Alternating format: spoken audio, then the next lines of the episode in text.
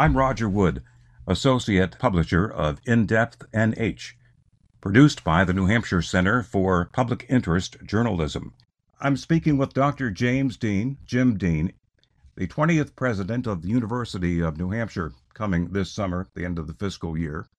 And uh, Jim, I was thinking so long while preparing for this conversation we're having what would people like to know about the 20th president of UNH? And uh, I determined in my mind, and I hope I'm right, that they want to know more about the man.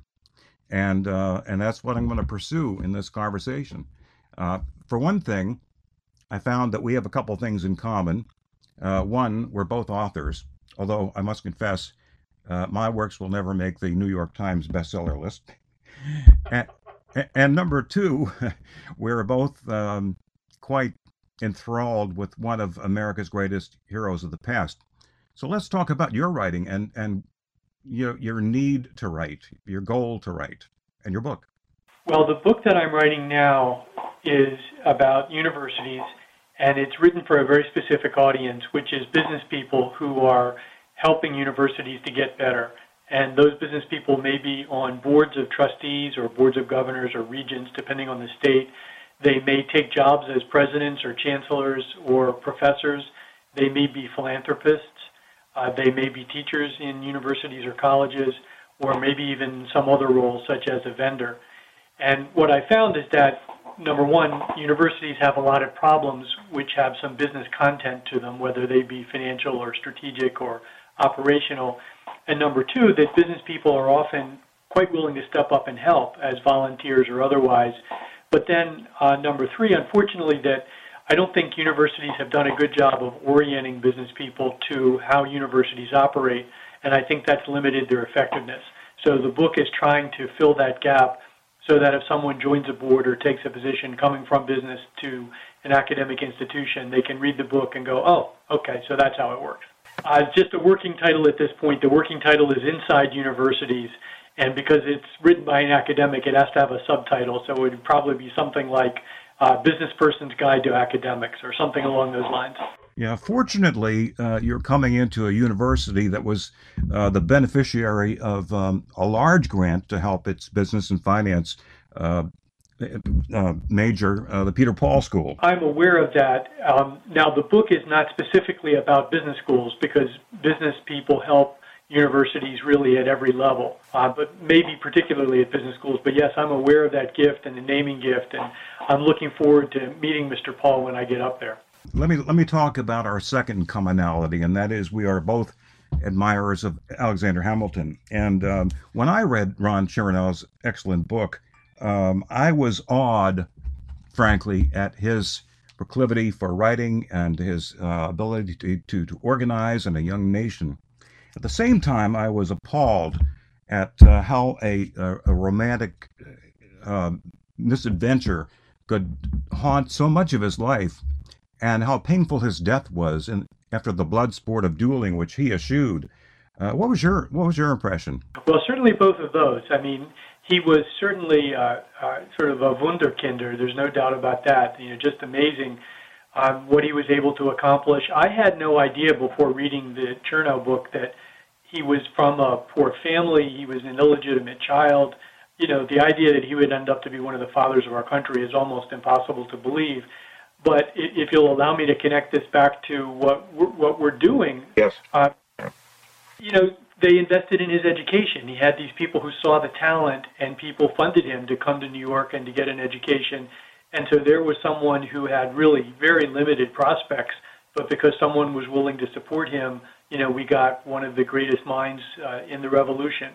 And so I, that's a really interesting outcome. But I, I think also, you know, the point that you make uh, is a really good one, which is that people are complicated. And he was, on the one hand, this incredibly virtuous guy and a really strong set of moral principles. And on the other hand, you know, his romantic misadventure uh, undid him in a lot of ways. To what extent do your you know affiliations with his philosophy extend to to the university. Are are you thinking that it's not only business school uh, students who should be concerned about economics, but all majors? Well, I mean, economics is pretty foundational. Yeah, so it, it feels to me as it's something that everybody should know something about. But when you go through designing the kind of uh, curriculum that everyone has to take, which is in, in many places called the Gen Ed curriculum, there's a lot of competition for that idea that everybody needs to know something about it. So you could make the same argument for history. I'd make the same argument for philosophy. I would certainly say statistics, um, you know, a wide range of things, the basics of technology. So while yes, I would like to see people be conversant with economic principles because I think they're important.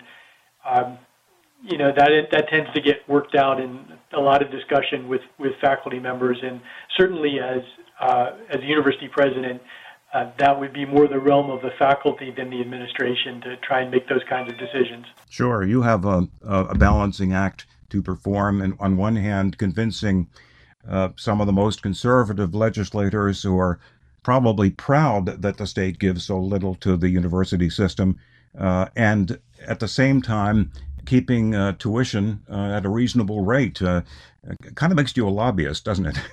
Well, I hope not. I certainly don't want to think of myself that way. But of course, you know, the university system as a whole and the University of New Hampshire in particular are claimants on, on limited resources, just like, you know, any other group within the state. Um, and so, you know, what I hope, if I'm, if I'm sensing the question that you're asking, is that that I and my colleagues can tell the story of the University of New Hampshire effectively, and that the legislators in the state will believe in the university and the university system and will do what they can to support us, recognizing that they have limited resources and a lot of claims on those resources. Let me let me ask you this: um, distance learning. Um, online learning, out of classroom learning, uh, Skype, or uh, uh, other new technologies that let students attend classes. Uh, uh, how do you feel about distance learning?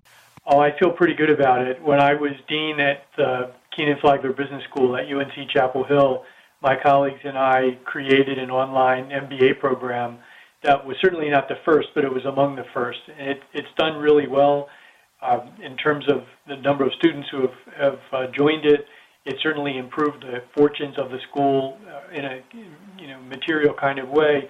And also, you know, by all reports of the faculty, the levels of student learning have been as good, or in some cases, as better than in the traditional programs.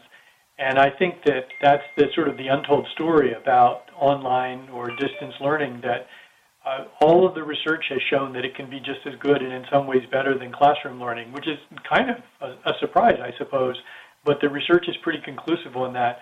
I know that uh, the University of New Hampshire has uh, instituted a number of programs in online learning, and I'll certainly be interested in learning about those and, and see if it can even be expanded. Yeah, I understand you're you're really on a learning curve in your first few months. Can you maybe elaborate on that a little bit? I'm not sure I understand the question. So I don't start until July, so I'm really on a learning curve right now. Uh, is, is that what you mean? Well, I mean, you have to get yourself acclimated. Yes, exactly. So, I mean, on the, the positive side, I've been working at a public research university for the last 21 years. Um, and so there's certainly similarities among the insti- between the two institutions. On the other hand, you know, New Hampshire has a unique uh, culture and set of values and government structure and so on that are certainly different from North Carolina. And, you know, one's in the north, one's in the south. So I'm going to assume that it's different and I have to learn about it until it's proven otherwise. Diversity has been a big topic of discussion for really decades uh, here in the Granite State. Uh, do you feel in, in your early discussions with board members uh, uh and staff and students that, that, that the university is heading in the right direction? I think so. I can really see the commitment to diversity and among the people that I've spoken to at the level of the board uh, of the leaders at UNH, certainly among the students and the faculty. And I mentioned in one of the talks that I gave uh, when I was there uh, this past week that I really think that diversity and inclusion is is really central to the mission of, of public university. You know, really what public universities are about are uh, taking young people who come from all over the state or even all over the country and the world and by virtue of education, giving them access to opportunities that they wouldn't have otherwise. And to really fulfill your mission, that means that it, everyone has to have the opportunity to thrive, and it can't be distinguished by people's uh, ethnic group or religion or really any other difference other than, than merit. Um, and, and that sentiment seems to be shared from everything that I can tell uh, among the colleagues that I've met so far. You know, having said that, universities are a microcosm of society, and you know, it's not sealed off from society. Right. So, so everyone, you know, all of the great challenges that society has are reflected in the university community. And unfortunately, that includes challenges in terms of relationships between groups and perhaps some stereotypes and so on. Um, but I do hope that universities can lead the way in, in understanding and trying to share, you know, sort of goodwill towards people who are different and, and try and build. And I think universities largely, excuse me, have built collaboration among very different uh, types of people. And I, I hope to uh, provide some leadership to help that continue. What are some of the essential differences uh, between UNC and uh, U of NH? Uh, you know, you can maybe briefly discuss. I mean, ob- obviously, the U- University of New Hampshire has uh, three major campuses, uh, two in in uh, sparsely populated areas and one in the middle of a city. and what about the difference between the two institutions? Well, let's see. Uh, UNC is a little bigger. We have, uh, in round numbers, about 29,000 or 30,000 students, whereas UNH has about 16,000 or so. So that's a difference. You mentioned the differences in campuses. Uh, we're both part of a system, although the UNC system is quite a bit bigger. There's 16 institutions there as opposed to four. Uh, also, speaking specifically about UNC Chapel Hill, we do not have an engineering school. Um, and so that's a big difference because engineering plays a big role in university education, uh, and there obviously is one at the University of New Hampshire. Um, you know, we're both public research universities, so so that's a similarity. We both have students from inside the state and outside the state. Uh, by agreement, uh, the vast majority of UNC's undergraduate students come from inside North Carolina, in excess of 82 percent whereas uh, many more or a much higher percentage of students at the University of New Hampshire come from outside. Uh, we both try to have uh, low tuition. Uh, I would say UNC's tuition is a little bit lower right now, but that's a, a concern, of course, of all universities is trying to make sure that that the tuition and the debt burden is manageable for students. And uh, universities all over the country are really struggling with how to make that work. Uh, I've got to let you go, but I wanted to ask you one other question, and I guess the question is, what attracted you to New Hampshire? Certainly, it isn't our three-season weather: fall, winter, and Indi- uh, fall, winter, and Indian summer. well, originally I was contacted by the the search firm about it, and that was the first that I had heard about it. Um, and I came and did the the first interview, the the so-called airport interview, and I was really struck by the commitment and uh, and commitment for and affection for the university among the members of the search committee, and that included students, faculty, staff, board members, and immediately I could see that the university had had something very special. So, you know, I was fortunate enough to make it through that round and went back and really did some homework and did some due diligence and talked to people that I knew. And I, I came to the conclusion that it was a really strong university that had the potential to be even better. Um, also, I was really struck by just the the caliber of people associated with the university. I didn't have expectation one way or the other, but I was just impressed by everybody that I was meeting.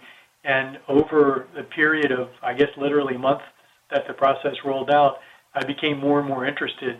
And so when I got the phone call that said that, you know, barring something surprising, that I was going to be the next president, I, I was really delighted and, and continue to be delighted. Well, I thank you very much. It's been a delightful conversation. Well, I thank you very much. It's been a delightful conversation. You are very welcome. That's Dr. James Dean, Jim Dean, who will be heading the University of New Hampshire. For In Depth NH, I'm Roger Wood.